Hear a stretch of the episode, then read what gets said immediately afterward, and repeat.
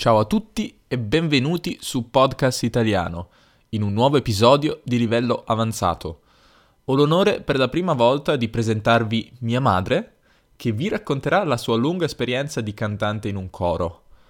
Come al solito, su podcastitaliano.com troverete la trascrizione dell'episodio con la traduzione in inglese delle parole ed espressioni più difficili. Buon ascolto! Fin da piccola i miei mi dicevano che avevo una voce squillante.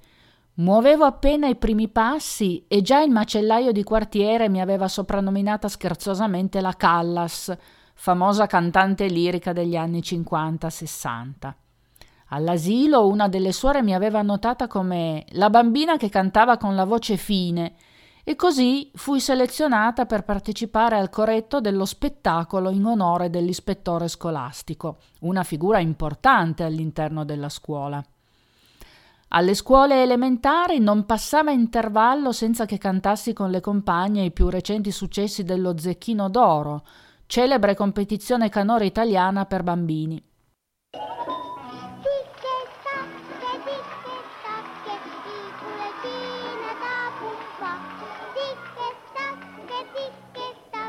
Così che, visto il mio interesse per la musica e avendo un pianoforte in casa appartenuto a mia madrina, i miei genitori all'età di nove anni mi fecero andare a lezione di pianoforte.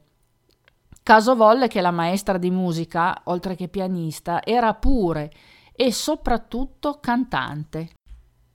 Verso i quindici anni mi propose di cantare a prima vista con lei un duetto dallo Stabat Mater di Pergolesi, autore italiano del Settecento.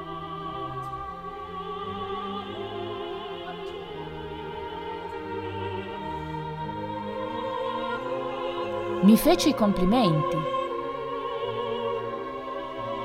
Da quel momento riprese a cantare e da allora non ho più smesso, salvo qualche periodo di interruzione.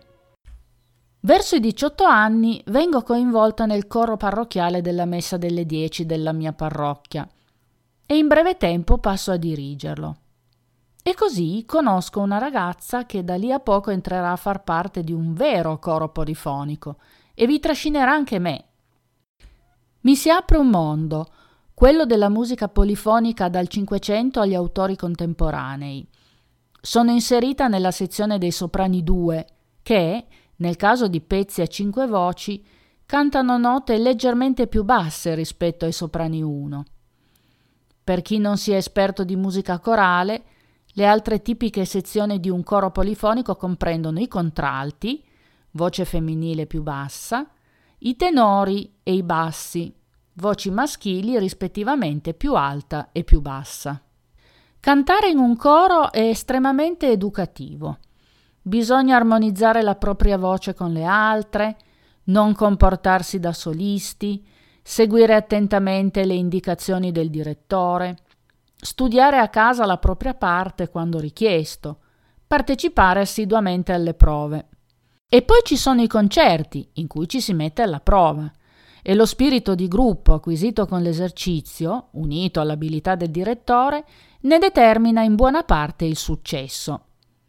Ma la sensazione più appagante è e sentire la propria voce sovrapposta armonicamente alle altre che eseguono parti differenti.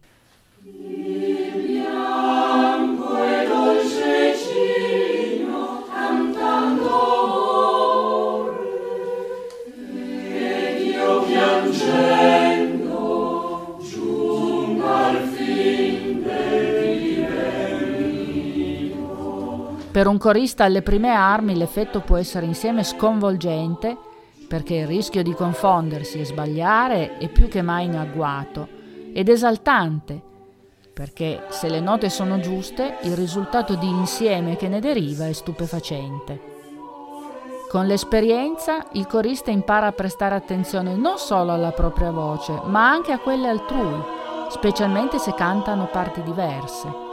In questo modo la sua voce si immerge nell'armonia complessiva, le sue note non sono più isolate, ma acquistano un senso in quanto unite ad altre note, e il suo respiro si adegua al respiro altrui perché, come qualcuno sostiene, il respiro è già canto. Insomma, un'esperienza appagante valida per tutte le età, i livelli e i generi musicali. Se già cantate in un coro raccontate le vostre esperienze, altrimenti fateci un pensierino.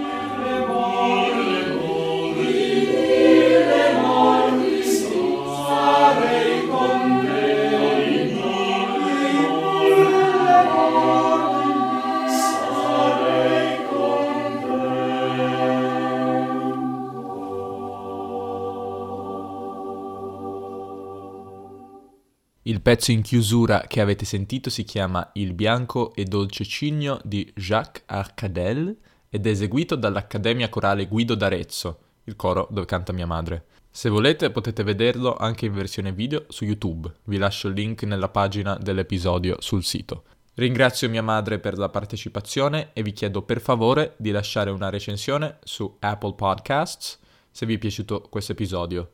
In questo modo altre persone scopriranno podcast italiano. In alternativa potete fare quello che ho sentito da qualche parte, ovvero raccontare ad almeno una persona che impara l'italiano, se conoscete almeno una persona di questo tipo, dell'esistenza di podcast italiano. Almeno una. Questo mi aiuterebbe più di quanto immaginiate perché il passaparola è molto molto efficace. Grazie ancora e a presto. Ciao.